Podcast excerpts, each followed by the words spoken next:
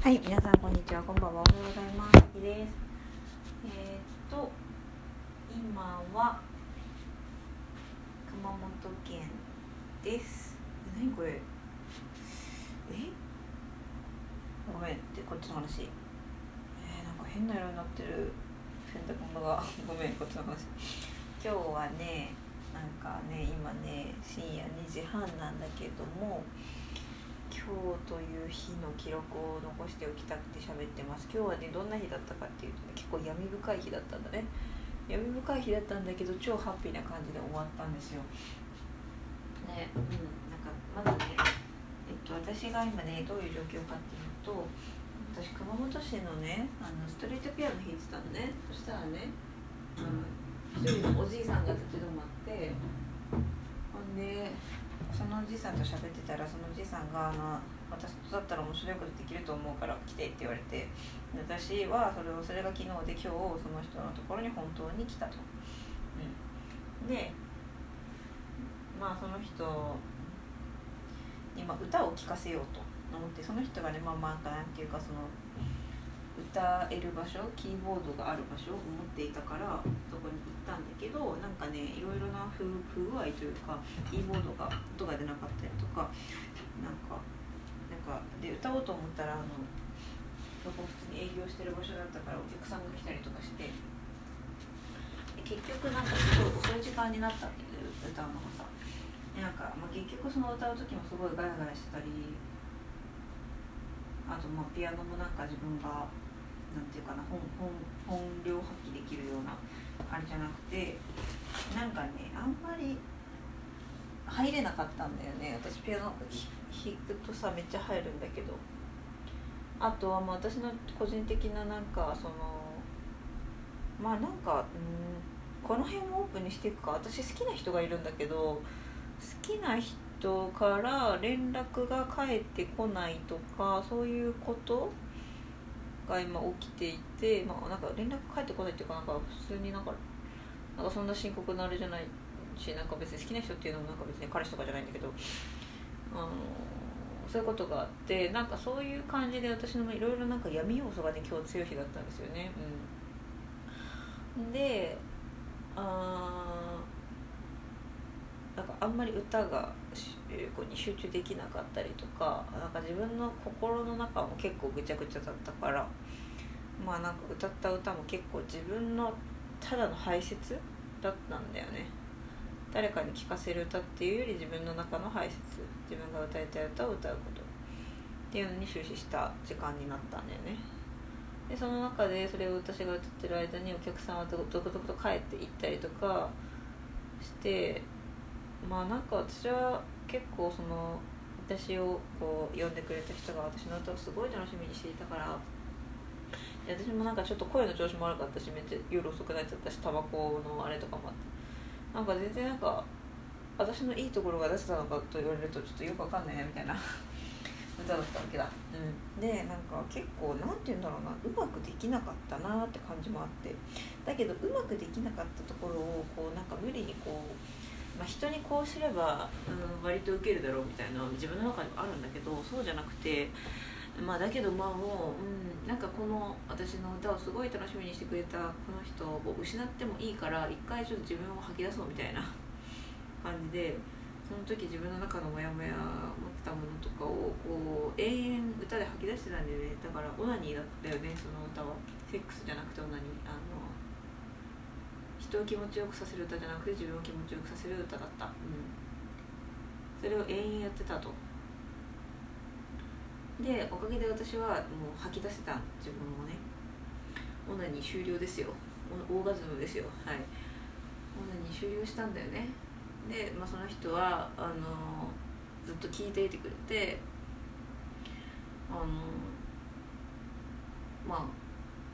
ぜんざいって知ってるか。ぜんざいはずっと食べてると甘くて飽きるよなみたいな、さきちゃんの歌もずっと聴いてると、いいところをずっとやり続けると飽きるからみたいなことを言われて、で私はね、それに対してね、いやちょっと今のは人に聴かせるための歌じゃなくて自分のための歌なんでみたいな感じで割と口答えしたんだよね。で、なるほどねみたいな。で、私は今その人のために人に聞かせる、人のために動くみたいなことをできるフェーズじゃないと、今はまず自分のこと、自分を癒すとか自分を吐き出す、排泄する、どんなに濁ってても排泄するみたいなことをクリアしないとちょっと人を癒すまではいけないという話をさせていただいて、私はだから今は自分を癒す時間なんですっていうふうにねお伝えしたりして、なんかそのなるほどね、君の言ってることは半分しかわからないけどなるほどねみたいななんかそういうやり取りをしていたりしてさ、何が言いたいかっていうとさ、超楽しかったんだよね、そのおじいさんと話してるのが、うん、で最終的にさ、ずっとさ性の話してたの。私性教育を発信したりしてたぐらいすごい性に対してのさ、なんていうのかな、思い入れがあって、私が一番怒りを感じてることって日本の性教育に関してだったりするんだけれども、だから最終的にずっとそのおじいさんと性の話をしていたんだけど、もうね楽しくて楽しくて仕方なくてね、なんかね、いや楽しかったねっつってね、もう私その基本的にその人と性の話できると嬉しいんだよね。普段なかなかさきっかけがないとできないからさ、そうっていうのと、あとはまあ自分をとっても吐き出したから。なんだろう、ある意味ではその人のことを失ってもいいと思っていたから、私はその人を失わないこと、その人と離れないことよりも自分をさらけ出すことの方が大事って思っていたから、自分で居続けたんだよね、歌の時も喋りの時も。そしたら結局すごい楽しく仲良く喋れてさ、まあ2人ともその私はこうだけどあなたにこうなってほしいってわけじゃなくて、私はこう、あなたはそうなんだね、うん、なるほどねみたいな、違うんだねみたいな、なんかそれをこうかみしめ合うみたいな、そういうタイプだったからね、よかったんだよね。だからさ、すごいさ良かったんだよね。なんかすごい今日闇深い日だったんだけど、闇深い日だったっていうか闇の要素が多い日だったんだけど、結果的にすごくいい日になったっていうことを喋りたかったねってことなんだよね。いやだからさ、なんか私ありのままでいるっていうことがずっとテーマだったのよ。なんかありのままの自分でいるっていうのはさ、結構難しくてさ、なかなかだったんだけど、もう目の前の人を失ってもいいからありのままでいることを優先するっていう風にして、そしたらなんか多分目の前の人を優先していたらできなかった本当に心を開くコミュニケーションみたいなものができるようになって、めっちゃ楽しいね。でさ、その好きな人の話もしたけど、まあ、好きな人がいるとか言っちゃっていいんですかっていう問題もあると思うんだけど、まあいいんだよね別になんて言ったら なんだろうね、なんかさ、なんかなんていうか、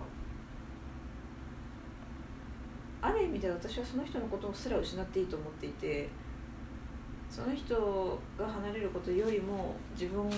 ありのままでいないことの方が良くないっていうか、ありのままの自分でいてその人が離れるならそれは離れてもいいっていう、なんかもう常に自分が最優先事項なんだよね今私は。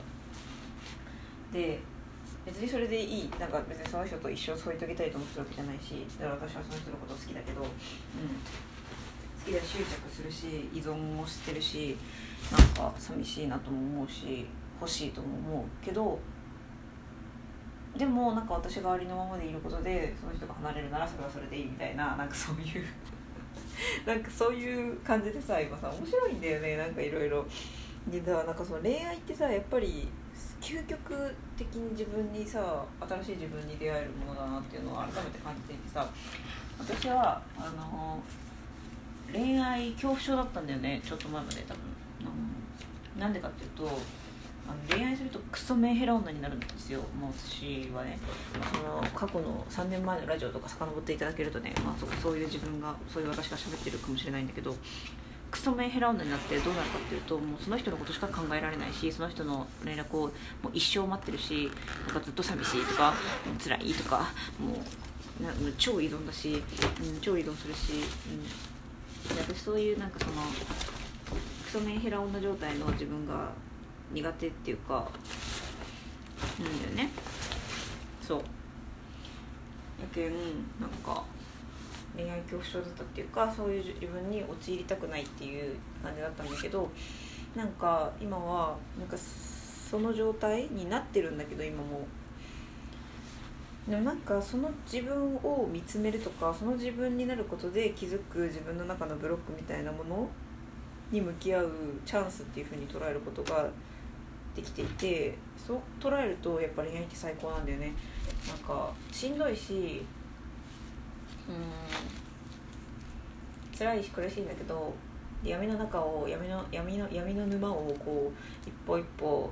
しんどいなと思いながら歩いたり飲み込まれたり立ち止まったり後ずさりしたりみたいなイメージではあるんだけど、なんかね、やっぱ何よりも自分の闇が見えるし、自分のブロックが見えるし、自分のとらわれてるものが見えるんだよね。うん、そうでさ、例えばさ、私はなんでこの人に依存してるんだろうっていう風にさ考えるわけだよね。なんで私はこの人からの連絡をこんなに待ってしまうんだろうって思うとさ、ああこの人に依存してるんだろうなみたいなことになるんだけど、なんで依存するんだろうと思った時に、ああ女としての自信が足りないからだなと思うんだよね。うん、女としての自信がないから、女としての私をいいって言ってくれたことがあるその人に依存する。つまり女としての私の価値を、伝えてくれるのはその人しかいないって思ってるから今は。うんで、それってつまりその軸が自分に対する評価軸が自分じゃなくて他人、その人のみみたいなことになってるわけだよね。でもそれがなんか不健全だなと思って、自分を女としてこう良いっていうふうに認証できれば、ある種無敵というか、私が今人として自分ありのままでいようってしてるけど、なんかそれと同じことができればいいなっていうふうには思ってて、おっとずっと探してたズボンが自分の首のとこにあった。私が今さ人としてのところでやってるのがさ、なんかそのありのままでいて、このありのままの私が嫌っていうんだったらどうぞ離れてくださいみたいなやつやってるんだけど、その女としても、女としての私今最高でしょ、でこの私をいいと思わないんだったら別に離れればみたいな、そういう強気なタイプでいけたらね、いいんだなっていう感じをね、その今日喋ってたおじいさんに言われて、確かにねと思ってたところで、なんかそのおじいさんにはもうなんか一回自信満々になってみたらいいよみたいな言われて、自信満々になるってそんな言われてすぐできることじゃないんですよって最初言ってたんだけど、あこれなんか私がいつもあなたこういうところいいよって言ってるのにそんなことないよって否定されてる構図と一緒だなと思って、私一回これ受け入れようと思って、自信満々になった方がいいよって言われたから、分かったじゃあ一回自信満々になるっていう風に受け入れてみたんだよね。なんかね、そうすると結構見えるの変わるっていうか、なんかいい顔してんじゃんみたいな、いい女じゃんみたいな、なんか気持ちになるっていうか、ちょっと待って、私今ジョジョの5部のトリッシュみたいな髪型になってるな、ちょっといいねトリッシュ、調べてください気になる人はね。なんかそんな感じだからさ、なんかそういう風にさ、その女としての自信が足りないんだなっていう風に気づけたのも、私が依存してるなっていう風に自分を見つめたからでしょ。だからなんかやっぱり恋愛ってそのすごい不快な思いとか辛い思いとかするからこそ、なんか自分の本当のなんかずっとセーブしてた、蓋しちゃってたところに気づくことができる最高の機会なんだなっていうことを感じている。で、私は今鏡の中の自分を見て、いい顔じゃん、いい女じゃんって思ってる。よかった。だから恋愛の時の自分の感情と向き合ってよかったし、なんか好きな人いるとかってなんか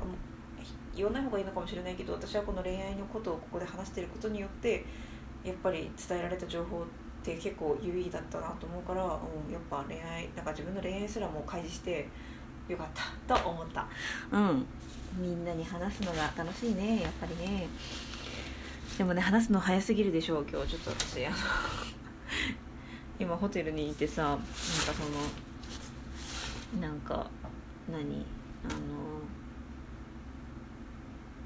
隣の人がさ多分寝てるからさちょっとゆっくりじゃないかな、なんか大きい声でハキハキとか喋れないんだけどさっていう状況ですね。あとなんだろうな、そうだからさ、その、恋愛してる時に出会える自分の闇に関しては依存と寂しさとか、寂しさはどうしたらいいかちょっと味わうといいっていうね、寂しいんだねっつって、寂しいんだねっつって、寂しいってことはもうさあれなんだよね、寂しいって思う時ってさ、なんかそのさぬくもりを知ってる時なんだよね。ぬくもりを知ってしまってそれがなくなった時とか、これが得られるかもしれないと思っていてそれが得られなかった時とか、やっぱり期待だよね。期待、その期待してたものが得られるだろうと思って得られなかった時にその落差が寂しさになるような気がするよね。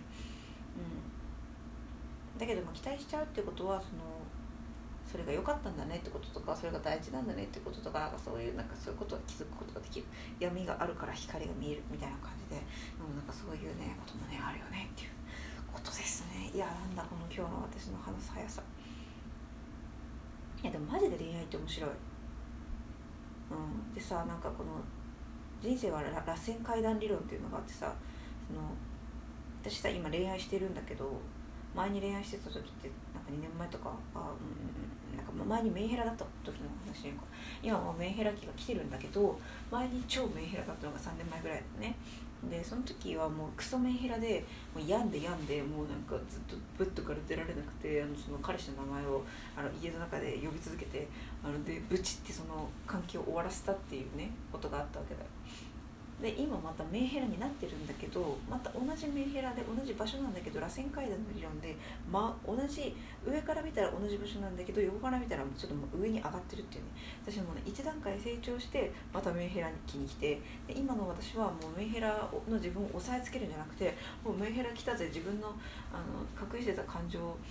見つめられるぜっていう、なんかそのワクワクする、楽しむというねことができていて、すごい成長を感じる。同じメンヘラだけどちゃんと成長してるってところ感じるところ、自分素晴らしいなって思ってます、はい。だからみんなもなんかまた同じこと繰り返して私と思っても、それは螺旋階段と一緒で絶対に一段上がっているからね、そこを認めてあげてくださいということを思いますね。だからさ、女性らしさとか女性としての自分みたいなのがさ、ちょっと当面の課題っぽいんだけど、もうとりあえず一回その私すごいいい女だわっていうことをね認めて口に出していきたいと思います。でなんかその足るを知る理論があるんだけど、足るを知るの理論ってさ、足りないから埋めるとか、お金とかでもさ、お金足りないと思って稼ごうとする、足りないから来るエネルギーは貧しいっていうのが足るを知る理論なんですよね。それで言うとさ、女性らしさとか女性としての自信っていう点で言ってもさ、私がさ私女性としての自信が足りないっていうか、女性としてこういうところが足りないとかさっていう、なんかその自分の足りないところに目を向けてる限りはさ、その足るを知るができてないっていうか、貧しいんだよね心が。だけど足るを知るじゃ何がいいかっていうと、その今が最高だから、ちょっと今が最高なんだけど、だからこそちょっともうちょっとこれやりたくなっちゃったからやるみたいなのはいいよみたいなことなんだよね。だから今が最高って認めることから始まるんだよね。だからまず女としても今が最高っていうのを認めようと思う。で今が最高な上で、あこれもうちょっとこうしたらいいんじゃね、もうちょっと髪型こうしたらいいんじゃねみたいな、そういうポジティブエネルギーで自分を女性として高めていくっていうことをやっていきたいなと思います。いや本当になんかいろんなことがさつながっていくのがさ楽しいね。なんか、でさ私さ最近全くさほぼさ本読んでないわけで、本読んでないんだけどさ、なんかすごいどんどん学んでいくんだよね。それっていうのはさ多分まあその今までその私の恩人の人からなんかいろんな考え方とか、まあ、なんだってのあると思うんだけど、何を見てるかって自分を見てるんだよね。自分を見てて、あ、自分の今のこの状態はいいなとか、あ、なんか今私ちょっと無理してるなとか、そのちょっとした違和感みたいのを無視せずにそこに向き合うことで何が得られるかみたいのを楽しんでるんだよね。なんか自分を見ることが一番なんか学びになるなっていうか、でも自分を見ることが学びになるし、かつその出会った人を見てて、この人のここが気になるとか、ここなんかどうにかならんのかみたいなことって、大体そのさ、自分の鏡としてできてくれてるから、その人を見ても結局自分を見て、人を見て結局自分のなんか気になるとことかを見つけて、そこを見ていくみたいな、なんかその内観っていうらしいんだけど、多分それがくっそ楽しい今。本とかとりあえず今はいらない。なんか自分を見てるのが超楽しい。自分を掘り下げていくことですごい学びがあって、自分がどんどんちょっとずつ開いていく感じ、すごいいい、最高、っていう感じのね、一日だったよっていう報告でした。ちょっと早口で申し訳ないんだけど、そんな感じね。